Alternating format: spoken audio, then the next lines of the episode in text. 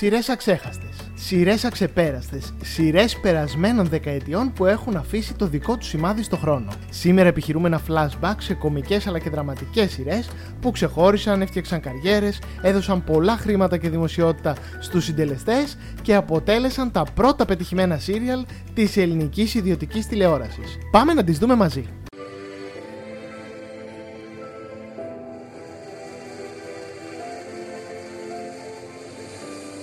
Καλώς ήρθατε. Αν είναι η πρώτη φορά που είστε σε αυτό το κανάλι, επιτρέψτε μου πριν μπω στο θέμα να σας πω δυο λόγια για μένα. Με λένε Αρχήρη, οι φίλοι με φωνάζουν storyteller και μου αρέσει να λέω ιστορίες μέσα από τα κείμενά μου. Αν είστε λάτρε των σειρών, ελληνικών ή ξένων, είστε στο σωστό μέρος και μπορείτε να κάνετε την εγγραφή σας πατώντας το κόκκινο κουμπί που είναι ακριβώς από κάτω. Αλλά και το κουδουνάκι για να σας έρχεται ειδοποίηση για κάθε νέο βίντεο μου. Περισσότερα για μένα μπορείτε να βρείτε αν με ακολουθήσετε στα social media ή αν μπείτε στη σχολή Tabula Rasa που έχω τη χαρά να διδάσκω το μάθημα του σεναρίου. Όλα αυτά θα τα βρείτε στην περιγραφή ακριβώς από κάτω. Στο σημερινό βίντεο λοιπόν θα μιλήσουμε για κάποιες από τις πολλές επιτυχημένες σειρές της αρχής της τηλεόρασης που έκαναν και συνεχίζουν να κάνουν μέσω επαναλήψεων μεγάλη επιτυχία. Όσοι είστε στα 30 plus σαν και εμένα, αυτές είναι οι σειρές που μας μεγάλωσαν.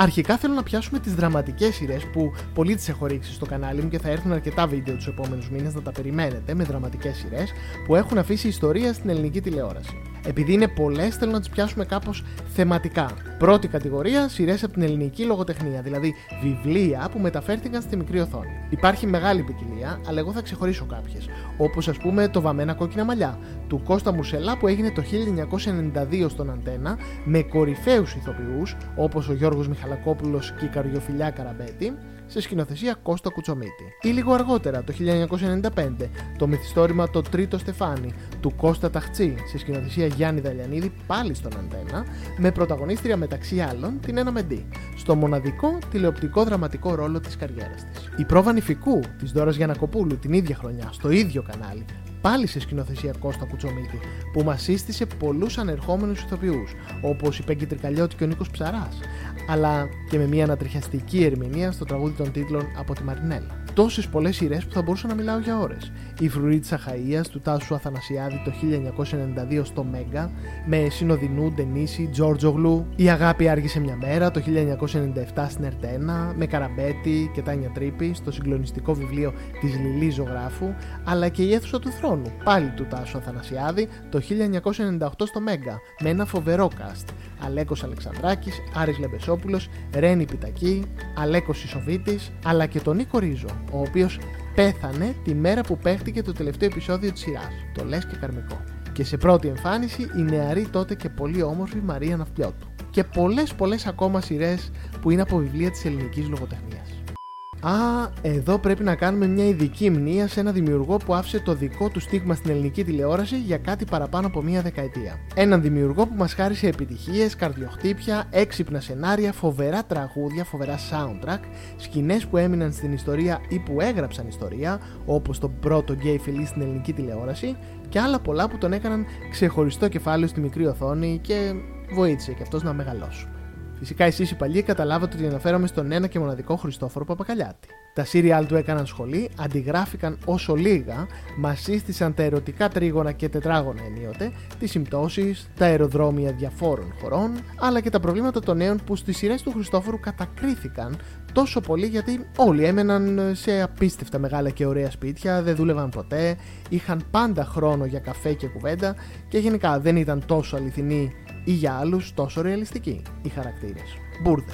Θα πω εγώ και ας πέσετε να με φάτε στα σχόλια. Ο Χριστόφορος ανήκει στην Αμερικάνικη Σχολή Σεναρίου, που επίσης έχει κατηγορηθεί ότι έχει κλέψει ασύστολα ατάκε και σκηνές και όπως ο ίδιος έχει δηλώσει, έχει επηρεαστεί από αυτά που βλέπει και ακούει στην παγκόσμια τηλεόραση και τον κινηματογράφο και πάντα προσπαθεί μέσα από τα σενάρια του να αποτυπώσει μία άλλη πραγματικότητα και όχι απαραίτητα κάτι εντελώς ρεαλιστικό. Όπως ο ίδιος έχει πει, θέλει να μιλάει με εικόνες και αυτές οι εικόνες να έχουν την ψευδέστηση του ονείρου. Καλά, δεν τα είπε έτσι ακριβώς, σας έκανα μία δική μου μετάφραση, αλλά καταλάβατε πάνω κάτω. Αν είστε πάντως από αυτούς που όταν ακούτε τους τίτλους Η ζωή μας μια βόλτα, Κλείσε τα μάτια, Δύο μέρες μόνο, Να με προσέχεις, Τέσσερις, αν είστε από αυτούς που δεν καταλαβαίνουν τίποτα ακούγοντας αυτές τις φράσεις, μάλλον πρέπει να γνωρίσετε τα σύριαλ και το σύμπαν του Χριστόφορου Παπακαλιάτη. Είναι συναρπαστικό και ξεχωριστό το λιγότερο. Και μιας και μιλήσαμε για τους έρωτες μέσα από τα σύριαλ του Παπακαλιάτη, η ελληνική τηλεόραση κατά καιρούς είχε να επιδείξει φοβερούς έρωτες και κυρίως απαγορευμένους. Έτσι μεγαλώσαμε εμείς, κυρίες και κύριοι, αυτά μάθαμε. Ότι ο έρωτας σε κάνει να υποφέρεις, ότι ο έρωτας σε τυραννάει, ότι είναι εκδικητικός, περίεργος, αλλοπρόσαλος και φυσικά απαγορευμένος. Δεν είναι τυχαίο που οι μεγαλύτερες επιτυχίες είχαν απαγορευμένους έρωτες στο προσκήνιο; Τι να πρωτοθυμηθούμε, την Αναστασία.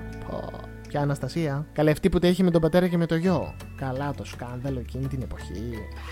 Απορώ πώς κυκλοφορούσε στο δρόμο η πρωτοεμφανιζόμενη Μυρτό Αλικάκη. Πατέρας ήταν ο Μινά Χατζησάβα και γιος ο Άλκης Κούρκουλος. Το 1993, να ξέρετε, συνέβη αυτό ε, στο Μέγκα από τη Μιρέλα Πεπαϊκονόμου που μας χάρισε έκτοτε πολλά ακόμη επιτυχημένα σενάρια. Και πες την Αναστασία δεν την ξέρουν πολύ γιατί έχει πάρα πολλά χρόνια να παιχτεί. Η ψήθυρη καρδιάς, εδώ εντάξει. Δεν θα πω πολλά γιατί δεν υπάρχει και λόγος.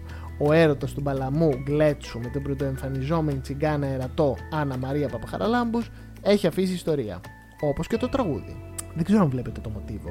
Πάντα η πέτρα του σκανδάλου είναι πρωτοεμφανιζόμενη. Αναστασία, ψήθυρη καρδιάς, αλλά και η Θεοφανία Παπαθωμά, που σαγίνευσε τον Εγώ μιλώ με προσευχές για σένα, μάγισά μου, Σταύρος Ζαλμά, ή αλλιώς Πάτερ Ιωάννη. Ναι, ναι, όσοι δεν το ξέρετε, Καλά ακούσατε, υπήρξε σύριαλ με απαγορευμένο έρωτα ανάμεσα σε παπά και πιστή. Μα εγώ θα σας τα μαθαίνω όλα. Τότε, τα παλιά τα χρόνια ήταν αυτό που τολμούσαμε πράγματα. Τότε, εκείνες τις καλές εποχές. Όσο πιο απαγορευμένο το ζευγάρι, τόσο το καλύτερο. Και φυσικά ποιος ήταν μέτρ σε αυτό, μα ο Μανούσος Μανουσάκης βεβαίως, βεβαίως. Δική του η ψήτη καρδιάς, δικό του το άγγιγμα ψυχής με τον παπά και την πιστή, δικό του και το μη μου λες αντίο με τον έρωτα μιας χριστιανής με ένα μουσουλμάνο και πολλά πολλά ακόμη. Φυσικά μην ξεχάσουν να αναφέρω ότι σε πολλά ερωτικά δραματικά σύριαλ έπαιξε και η Βάνα Μπάρμπα, που τότε μισουρανούσε ως το απόλυτο sex symbol, που όλοι ήθελαν, αλλά εκείνη ήταν κάπως ανεξάρτητη και κάπως τσαμπουκάς. Τζιβαέρι, το σημάδι του έρωτας, σαν χειμωλιάντικη λιακάδα κλπ. Με αντίπαλον δέος πάντα το βαρύ και ασήκωτο Απόστολο Γκλέτσο. Αχ, Πασόκ, ωραία χρόνια. Αλλά εντάξει, μην νομίζετε ότι όλα ήταν μες στην κατήφλα λόγω του έρωτα, των απαγορεύσεων και όλων αυτών που είπαμε μέχρι τώρα. Υπήρχαν και τα ευχάριστα στην τηλεόραση. Και τι ευχάριστα. Κομμωδίες που έχουν αφήσει εποχή και έχουμε αναφέρει πολλά και σε αυτό το κανάλι και θα αναφέρουμε και στο μέλλον. Dolce Vita, εγκλήματα, δύο ξένοι, τρεις χάριτες, απαράδεκτοι, η μεν και η δεν, η αυθαίρετη, το Δύση Ξαμαρτίν, Love Sorry, Πάτερ Μόντι, Ελλάδος στα παιδιά. Ήταν πάρα πολλές. Ναι, πραγματικά πάρα πολλές. Και πόσο πια να βγει αυτό το βίντεο. Αν βάλουμε κάτω τη δεκαετία του 90 και του 2000, οι σειρές που μας μεγάλωσαν και που κάποιες σας μεγαλώνουν ακόμη εσάς τους μικρότερους, ήταν πολλές και καλές. Σίγουρα θα μπορούσα να αναφέρω και τα σύριαλ του Καπουτζίδη, ή τις 7 θανάσιμες πεθερές, ή τα καθημερινά σύριαλ της Έλληνας Ακρίτα και του Γιώργου Κυρίτσι, αλλά όχι, δεν θα το κάνω. Δεν θα σας τα πω όλα σε ένα βίντεο. Ήμαρτον. Έχει και άλλα βίντεο αυτό το κανάλι. Εδώ πήρατε μία μικρή γεύση με μία κάπως πιο χιουμοριστική διάθεση. Άσε που ήταν αφορμή να σας θυμίσω και σύριαλ που δεν παίζονται και κάθε χρόνο. Μη σας πω δεν παίζονται καθόλου πια, αλλά στην εποχή τους. Α, σαν εποχή. Χαίρομαι λοιπόν που μέσα από αυτό το κανάλι σας θυμίζω και κάποια σύριαλ που μπορείτε να δείτε έστω εδώ στο YouTube. Αν είδατε κάποιο από αυτά ή έχετε σκοπό να δείτε, αφήστε με ένα σχόλιο από κάτω, θα χαρώ πάρα πολύ να το διαβάσω. Τελειώσαμε λοιπόν και όπως κάθε φορά αυτό που θα σας πω είναι να κάνετε και εσείς την εγγραφή σας σε αυτό το κανάλι άμα σας αρέσει το περιεχόμενό του, οι σειρές, τα σενάρια και όλα αυτά που διαπραγματευόμαστε. Α, και τώρα που είπα σενάρια, στο κουτί πληροφοριών σας έχω και ένα link για τη σχολή Tabula Rasa. Για πείτε να ρίξετε μια ματιά. Αν σας αρέσουν οι σειρές και θέλετε να γράψετε κι εσείς το δικό σας σενάριο, είμαι σίγουρος ότι τα μαθήματα που έχεις σας ενδιαφέρουν. Εγγραφή λοιπόν και κουδουνάκι για να σας έρχεται ειδοποίηση για το βίντεο που ανεβάζω κάθε εβδομάδα. Διαδώστε το και στους φίλους σας. Σας περιμένω όλους. Επίσης μην ξεχάσω για τους λάτρες των podcast όλα τα επεισόδια κυκλοφορούν και ως ηχητικά σε όλες τις ψηφιακές πλατφόρμες τύπου Spotify. Μπορείτε να με ακούτε και εκεί. Σας ευχαριστώ λοιπόν που για άλλη μια φορά ήσασταν μαζί μου. Τα λέμε την επόμενη εβδομάδα με ένα νέο βίντεο. Μην ξεχαστείτε. Α, και να βλέπετε σειρές τώρα που καλοκαίριασε. Φιλιά πολλά.